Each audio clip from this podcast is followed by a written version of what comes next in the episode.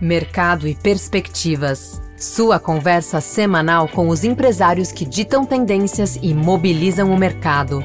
Uma produção exclusiva Fê Comércio São Paulo. Bem-vindos ao Mercado e Perspectivas. Neste episódio recebemos Mayra Miléo, que é gerente de experiência do cliente na Marisa, a rede que completa 75 anos de história e reúne cerca de 400 lojas espalhadas pelo Brasil. A área de experiência do cliente foi criada em 2020 para definir as estratégias da marca com base no comportamento das consumidoras. E aí, para isso, a gente precisava entender o que, que essa cliente pensa, o que, que ela sente, o que, que ela quer, como é que ela acessa a, minha, a marca da Marisa. Enfim, a gente precisava conhecer tudo isso, to, todos os touchpoints. Vamos falar sobre o trabalho de mapeamento de jornada que aconteceu em agosto de 2022 e foi a base para o conjunto de iniciativas. Seguimos então com Mayra Miléo, gerente de experiência do cliente da Marisa, em mais este episódio do Mercado e Perspectivas. Mayra, obrigado pela entrevista. Eu gostaria de começar falando um pouco sobre o seu escopo de trabalho, o que, que envolve a área de experiência do cliente, como que é do ponto de vista de desenvolvimento de estratégia, quais são os principais insumos do trabalho de vocês. Mayra, obrigado pela entrevista mais uma vez. A área de experiência de cliente aqui na Marisa, ela é formada hoje por três núcleos, né? Um núcleo voltado para o NPS, né, Promoter Score, que é a métrica de lealdade do consumidor, um núcleo de saque, que são os serviços de atendimento do pós-venda, né? E também uma área de Consumer Insights, focada nas pesquisas de mercado, de comportamento do consumidor, tanto consumidor Marisa como consumidor externo. O que nos move hoje como área de clientes, basicamente, é promover uma cultura com foco nesse cliente, surpreendendo sua experiência de compra, para que ela recomende a nossa empresa, para que ela seja promotora da nossa marca.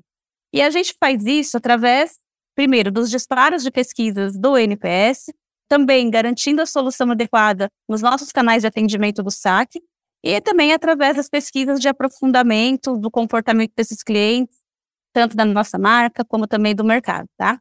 É uma área que iniciou, ela é nova, é super jovem, ela iniciou em 2020, primeiramente com o NPS, é, onde a gente começou ali as primeiras medições com os disparos das pesquisas de clientes que tinham efetuado compra, tanto nos canais de lojas físicas como nas, na loja virtual. E com isso, é, rapidamente a gente conseguiu entender o que, que essas clientes falavam. Quais eram os principais pontos de fricção? O que, que era urgente para ajuste de processo naquele momento para a companhia? Então, por exemplo, né, ah, é tempo de espera em fila de caixa. A gente tinha oportunidades no modelo do processo de troca e devolução, uh, oportunidade em processos de atendimento, no oferecimento dos nossos produtos e serviços financeiros. Então, nós fomos mapeando esses principais pontos de dor, porque a gente não conhecia isso antes. E aí, em agosto do mesmo ano, lá em 2020, a gente trouxe também o SAC para integrar né, a área de CX. Havia muita conexão entre esses clientes que falavam no SAC e que respondiam à pesquisa. E aí, quando a gente se juntou, a gente ganhou ainda mais força para a solução dos processos. Hoje, quando acontece alguma coisa no processo interno da Marisa, por exemplo, se a gente tiver uma, uma carga de transportadora que foi extraviada, os times conseguem rapidamente se antecipar para minimizar o impacto para o cliente. Então, seja de uma reclamação, por exemplo, que eu já me antecipo, eu já sei que vai ter uma reclamação, eu já me antecipo com isso, eu já deixo uma operação de atendimento do pós-venda do SAC preparada, e também o NPS vem junto para acompanhar o impacto disso tudo. Então, a gente consegue trabalhar hoje até mais de uma forma antecipada, né, para situações que possam ocorrer. E aí, por fim, em 2022, eu trouxe o time aqui de Consumer Insights na área, e de fato a gente começa então a conectar todo, todos os pontos de relacionamento com o cliente, gerando ainda mais sinergia para as entregas e para os processos. Muito legal. Uma área jovem, então, né? Começou em 2020, você falou? Super jovem, super jovem. Que bacana. Agora, vocês uh, fizeram um processo de mapeamento de jornada em agosto do ano passado. Eu queria saber como que foi pensada essa estratégia, que canais que envolveu, né? O que, que é um mapeamento de jornada para quem não está habituado com, esse, com essa rotina? Então, embora a gente já conhecesse as principais dores do cliente, porque o NPS já tinha proporcionado isso para nós, a gente sentia a necessidade de conhecer o desenho da jornada, né, de uma forma muito clara. Qual que é a jornada desse cliente em todos os canais, no on, no off, como é que ela transita, para a gente garantir que a gente não estaria cego em nenhum ponto. E aí, para isso, a gente precisava entender o que, que essa cliente pensa, o que, que ela sente, o que, que ela quer, como é que ela acessa a, minha, a marca Marisa. Enfim, a gente precisava conhecer tudo isso, to, todos os touchpoints. E aí, em agosto de 2021, a gente iniciou esse mapeamento. Como o projeto ele era muito complexo e de longo prazo, e envolvia as jornadas de loja física, do e-commerce e do MBank, que é a nossa plataforma financeira para a mulher brasileira, nós optamos por fatiar essa entrega por jornada. E aí, ao final, a gente teria a construção de um ecossistema interligando essas três jornadas e criando, assim, um desenho único. Já pensou frequentar o ambiente que reúne outros empresários e líderes de mercado? Um lugar de troca de ideias e de conhecimento, com ferramentas de negócios e informações exclusivas para quem empreende? Quer saber mais? Confira agora o lab.fecomércio.com.br. Pois é, você falou de três jornadas, são várias macro e micro iniciativas, né? Um conjunto de ações que vocês denominaram Pink Journey. Eu queria saber qual que é, qual que é o critério, qual foi o critério para desenvolvendo e, e tangibilizando cada uma delas. Então, basicamente, é, a cada construção de jornada que nós fazíamos, então, jornada loja física, o projeto do mapeamento ele era entregue e a gente começava a executar as principais iniciativas, enquanto o desenho do mapeamento da jornada e-commerce era iniciada. Tá? E aí os critérios que nós usamos para poder é, direcionar, né, o que, que a gente faz com tanta iniciativa, foi basicamente olhar os pontos que geravam maior impacto e seguir por esse caminho. Então, das a gente teve 76 macro iniciativas e quase 200 microiniciativas mapeadas. E aí o trabalho de priorização foi aplicado com o objetivo de fazer entregas faseadas também, né? sempre para buscar melhorias contínuas, com impacto positivo na experiência desses clientes. Então, com tanta iniciativa, dentro de cada bloco de jornada, nós desenhamos um faseamento das priorizações. Então, primeiro eu priorizo essas três nessa jornada, quando eu entregar essas três, entram as, as outras três da fila, sempre olhando as que têm maior impacto. Agora falando um pouquinho de pessoas, qual foi o impacto do ponto de vista humano nas equipes, nos times de venda, né? E como, como é possível e como foi possível fazer essa mudança com velocidade, de forma efetiva também?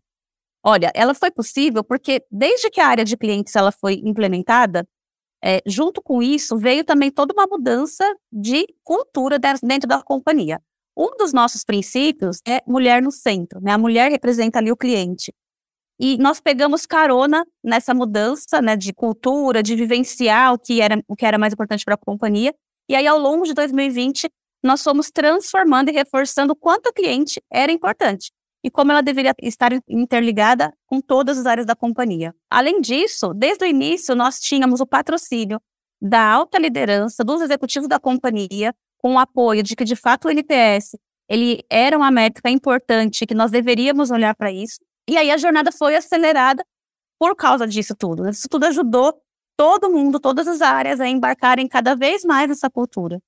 Então, quando a gente iniciou o projeto, no final das contas, todos os times já estavam preparados para embarcar nessa jornada com a gente.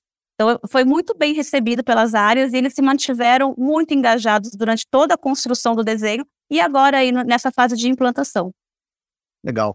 Mara, falamos de pessoas, queria falar também de estrutura. Como que vocês têm eh, sentido esse conjunto de mudanças que vem da, da, do CX, da experiência do cliente, no ambiente físico das lojas, no layout, no formato, na dinâmica? Os projetos estão em andamento. É um projeto longo. Eu costumo dizer, é um projeto vivo. Ele não tem fim. Porque quando a gente acabar toda a implantação, outras melhorias virão. Né? Então, ele é um projeto vivo. Mas, além disso, ele é, ele é bastante longo. Então, ele está baseado para que as entregas aconteçam aí ao longo de alguns anos, tá? Então, os que já estão em andamento, a gente já consegue perceber o reflexo disso nas evoluções do nosso Net Promoter Score, que tem melhorado continuamente, mesmo ele já sendo um indicador registrado como positivo para nós anteriormente. A gente está cada vez mais afinando né, e melhorando essa nota. Legal. Para encerrar, Mayra, uh, olhando um pouquinho para o futuro do setor, não, não só da marca, mas do setor como um todo, como que você enxerga em termos de tendência, pensando um pouquinho na experiência do cliente, como que deve ser não só a Marisa do futuro, mas também o varejo do futuro, tendo em vista toda essa bagagem que vocês acumulam aí? Essa é uma pergunta incrível, assim, de milhões, né? Porque no final das contas. É, no final das contas, a aceleração da transformação da experiência, muito impulsionada aí pela digitalização e a entrada de novos concorrentes a cada instante, isso tem proporcionado inúmeras opções para os nossos consumidores. Né? Eles tendem a se fidelizar muito menos a alguma marca e muito mais ao leque de opções que ele tem em volta dele. Então, quanto melhor a gente conhecer as características desse cliente e conseguir prever as suas necessidades para gerar experiências mais assertivas a cada contato, isso vai se tornar fundamental e é uma questão de sobrevivência, não só para a Marisa, mas para qualquer empresa é, do, do mercado. Agora, e olhando para o futuro, vai ser preciso ir muito além dos produtos e serviços de qualidade. Eu costumo dizer que a reputação faz parte hoje dos ativos mais valiosos para as empresas, a reputação da marca. Isso cria o diferencial competitivo e credibilidade para enfrentar tanta mudança. Então, cada vez mais, assim, quanto mais uma empresa tiver uma cultura de customer centricity e atuar muito forte com a voz desse cliente para dentro da companhia, né, não para fora, mas para dentro, isso vai tornar um processo de eficiência, de melhoria contínua. É um processo de reabastecimento. O cliente está dizendo que precisa ser feito. E aí, o que a gente quer cada vez mais é ouvir nossos clientes, né? torná-los parte do processo produtivo e essencial dos nossos negócios. E aí, de novo, nós queremos isso como Marisa, mas todas as empresas começam né, e precisam olhar para isso cada vez mais. Esses clientes estão cada vez mais exigentes, eles estão escolhendo qual a marca que vai fazer parte da sua vida, estão analisando o impacto da relação da marca na sociedade. Então, incrementar a jornada do consumidor, hoje ele deixou de ser uma opção. Ele torna-se mandatório nas companhias. E aí, Fernando, acho que nesse cenário, as empresas que buscarem cada vez mais entender a ciência de cliente, né? Porque hoje o cliente é uma ciência, criando áreas especializadas, a fim de garantir todas as decisões de uma, que uma empresa é, vai tomar, levando em consideração o que o cliente quer, o que ele sente, o que ele faz, isso vai ser fundamental para a sustentabilidade do negócio. Essa foi a conversa com Mayra Miléo, gerente de experiência do cliente da Marisa. Eu sou o Marcelo Pacheco, a entrevista e o roteiro deste episódio são de Fernando Saco e a edição do estúdio Johnny Days. Obrigado pela sua companhia e até o próximo episódio. Informação e análises inéditas, mobilização empresarial, ferramentas de negócios exclusivas. Tudo isso você encontra no lab.fecomércio.com.br. Acesse agora e confira.